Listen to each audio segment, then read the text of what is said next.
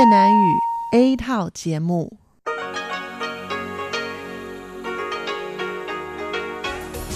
Đây là Đài Phát thanh Quốc tế Đài Loan RTI.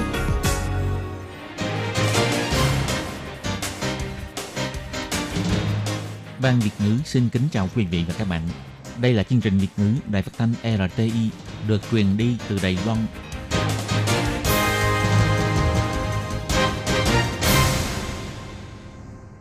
Xin kính chào quý vị và các bạn. Hôm nay là Chủ nhật, ngày 2 tháng 12 năm 2018, cũng nhằm ngày 25 tháng 10 âm lịch năm Mậu Tuất.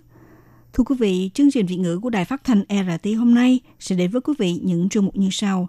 Trước nhất là phần điểm lại các tin quan trọng trong tuần đã xảy ra tại Đài Loan. Kế tiếp là chuyên mục chuyện vàng đã đây, nhịp sống Đài Loan và sau cùng sẽ khép lại với chuyên mục bắt nối nhịp cầu giao lưu cùng các bạn. Và hôm nay trong phần đầu tiên sẽ do Minh Hà mở đầu vài hàng tin thời sự đã xảy ra trong tuần qua. Chuyên gia giải mã bí mật giảm béo của đông trùng hạ thảo và linh chi. Dáng 3 tháng cao 13cm, bác sĩ khuyến cáo coi chừng bị gạt. Sắp diễn ra cuộc gặp gỡ giữa Tổng thống Mỹ Donald Trump và Chủ tịch Trung Quốc Tập Cận Bình ở hội nghị thượng đỉnh G20. Bộ Ngoại giao Đài Loan cho biết các đơn vị sẽ theo dõi chặt chẽ sự kiện. Tổng thống Thái Anh Văn nói rằng sẽ không thay đổi mục tiêu hướng tới xứ sở phi hạt nhân nhưng không có đạo luật cưỡng chế thời hạn. Và sau đây mà các bạn theo dõi tiếp các tin chi tiết.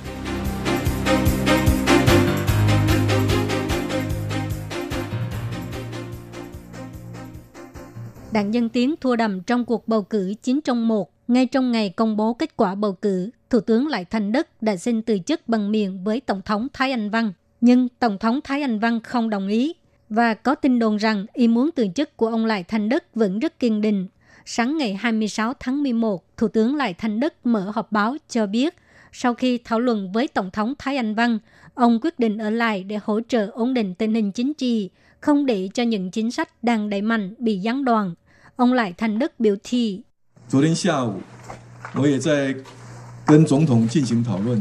Chiều hôm qua, tôi cũng đã thảo luận với Tổng thống. Sau cùng, tôi quyết định ở lại và sẽ tiếp tục cố gắng. Một mặt, tôi hy vọng những công tác đẩy mạnh của Viện Hành Chính không bị gián đoạn. Mặt khác, tôi cũng mong muốn có thể hỗ trợ trong công việc ổn định tình hình chính trị, tiếp tục gánh vác trách nhiệm và kiểm thảo các loại chính sách. Trong thời gian ngắn sẽ hoàn thành các dự luật trưng cầu dân ý, tích cực hồi ứng sự trong đời của người dân. Thủ tướng Lại Thành Đức cho hay, đối mặt với kết quả bầu cử, Viện Hành Chính sẽ hoàn toàn chịu trách nhiệm, kiểm thảo các chính sách. Còn đối với kết quả các dự án trưng cầu dân ý, Thủ tướng cho hay tôn trọng và sẽ xử lý theo pháp luật. Trưởng thư ký của phủ Tổng thống Trần Cúc cũng xin từ chức ngày 26 tháng 11. Phát ngôn viên của phủ Tổng thống Huỳnh Trọng Ngàn cho hay, tối ngày 25 tháng 11, Tổng thống Thái Anh Văn đã trao đổi với bà Trần Cúc và mong bà đừng từ chức. Bà Trần Cúc đã quyết định ở lại. Bà sẽ cố hết sức mình để hỗ trợ Tổng thống trong công tác cải cách và đối thoại với xã hội. Phát ngôn viên Huỳnh Trọng Ngàn cho hay, bà Trần Cúc tự trách mình đối với sự thua cử trong cuộc bầu cử địa phương lần này, nhất là mất đi quyền chấp chính ở thành phố Cao Hùng. Cho nên, ngay trong thời gian công bố kết quả bầu cử, bà đã xin từ chức với Tổng thống. Tổng thống Thái Anh Văn cho rằng, trong 20 năm qua, từ thị trưởng Cao Hùng Tạ Trương Đình cho đến thị trưởng Trần Cúc, sự phát triển và lột xác của thành phố Cao Hùng, mọi người đều nhìn thấy. Bây giờ, người Cao Hùng chọn người khác, dùng tiêu chuẩn nghiêm ngặt hơn để yêu cầu đội ngũ chấp chính, thì chúng ta phải khiêm nhường chấp nhận và cũng dùng tiêu chuẩn cao nhất để thúc đẩy bản thân. Tổng thống cho rằng, trong giai đoạn quan trọng để đổi mới này, sự kiểm thảo và tiến độ ổn định của đội ngũ chấp chính là rất quan trọng. Bà hy vọng bà Trần Cúc có thể tiếp tục sát cánh, hỗ trợ bà dẫn dắt đội ngũ đưa ra những sáng kiến cải cách mới nhất, làm tốt mọi công việc để đền đáp sự mong đợi của người dân. Trong thời gian diễn ra cuộc bầu cử 9 trong 1, có người từng nói rằng sự thắng bại của bầu cử sẽ ảnh hưởng đến mối quan hệ giữa Đài Loan và Mỹ. Sáng ngày 26 tháng 11, lúc trả lời chất vấn tại Viện Lập pháp, Cục trưởng Cục An ninh Quốc gia Bành Thắng Trúc cho hay, nghị đề của cuộc bầu cử lần này chủ yếu là quan tâm về kinh tế và nội chính, cho nên mối quan hệ giữa Đài Loan và Mỹ sẽ không có thay đổi sau bầu cử. Chính sách đối với Đài Loan của Mỹ có lẽ sẽ không có thay đổi gì nhiều. Ông Bành Thắng Trúc cho biết. À,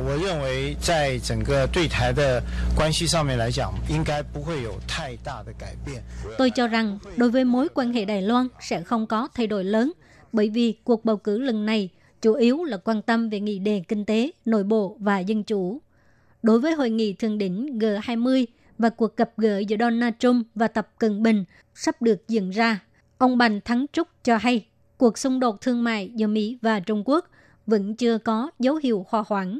Chiếc hàng không mẫu hàm Reagan của Mỹ cập cảng Hồng Kông là hy vọng tạo nên xu thế hòa hoãn cho hội nghị G20, cũng có thể mang lại sự phát triển khác cho xung đột Mỹ và Trung Quốc. Thuốc bắc có hiệu quả giảm cân và được sử dụng có hiệu quả với khá nhiều trường hợp, nhưng ít ai nghiên cứu sự liên quan giữa thuốc bắc và các vi sinh vật. Được Bộ Khoa học Kỹ thuật trợ cấp kinh phí, giáo sư Lại Tính Trí, trường đại học Trường Canh đã dẫn đầu đội ngũ nghiên cứu đi tìm máu chốt giảm cân trong thuốc bắc với hai loại thuốc nổi tiếng đó là nấm linh chi và đông trùng hạ thảo. Ngày 27 tháng 11, Bộ Khoa học Kỹ thuật Đài Loan cho biết, giáo sư Lại Tính Chí, trường đại học Trường Canh đã dẫn dắt đoàn đội nghiên cứu nấm linh chi và đông trùng hạ thảo, phát hiện có hai phân tử carbohydrate cao phân tử có thể giúp cơ thể sản sinh vi khuẩn đường ruột Parabacteris gostini. Nghiên cứu chứng thực khi sử dụng riêng rẽ vi khuẩn này thì ta có thể thấy được hiệu quả giảm cân cũng như chống lại được hội chứng trao đổi chất một cách rõ rệt. Giáo sư lại tính chỉ nói, tại sao trong đường ruột của chúng ta lại có thể dự phòng và điều trị các căn bệnh khác ngoài đường ruột? Chúng tôi đang tìm cách tìm thành phần hoạt tính của nó. Cũng tức là sau khi chúng ta uống loại vi khuẩn này vào cơ thể, thì nó sẽ theo con đường nào đó để vào huyết dịch. Mà huyết dịch thì chạy đi khắp toàn thân, cho nên có hiệu quả vô cùng tốt đối với việc chống lại chứng viêm mãn tính. Sắp tới, đoàn nghiên cứu sẽ tiến hành thực nghiệm trên cơ thể người và phát triển theo hướng thường nghiệp hóa. Dán trong vòng 3 tháng, cao được 13 phân và còn được nhận giải thưởng Nobel. Gần đây trên mạng lan truyền miếng dán tăng chiều cao thần kỳ. Chỉ cần trước khi ngủ dán vào đầu gối hay lòng bằng chân là được. Cho dù bạn đã quá 18 tuổi thì bạn vẫn có thể cao lên 1m8. Kết quả, tôi đã dán 3 tháng rồi. Tôi chỉ thấy mọc dài ra là móng tay, móng chân và tóc của tôi. Chứ chiều cao của tôi thì không tăng được tí nào. Tại sao lại như vậy? Miếng dán này không có hiệu quả như lời quảng cáo hay sao? Vậy là bị gạt. Bên trái là tấm x-quang xương của người 24 tuổi, đĩa sụn đã đóng, không còn tăng cao nữa. Còn bên phải là xương của người 8 tuổi, đĩa sụn còn không gian nên có thể tăng chiều cao. Bác sĩ Lâm ứng nhiên nói, thông thường thì đĩa sụn đóng lại khi nữ giới bước vào tuổi 16 đến 17, nam giới 18 đến 19 tuổi. Cũng tức là đến độ tuổi này thì không thể cao thêm được nữa. Bác sĩ cho biết, chiều cao cơ thể một nửa là do gen của cha mẹ, còn một nửa kia là do sự nỗ lực của bản thân. Ta có thể đoán xem chiều cao của trẻ là bao nhiêu và công thức. Chiều cao của cha cộng với chiều cao của mẹ rồi chia hai. Sau đó nếu là con trai thì cộng thêm 6, là con gái thì trừ bớt 6.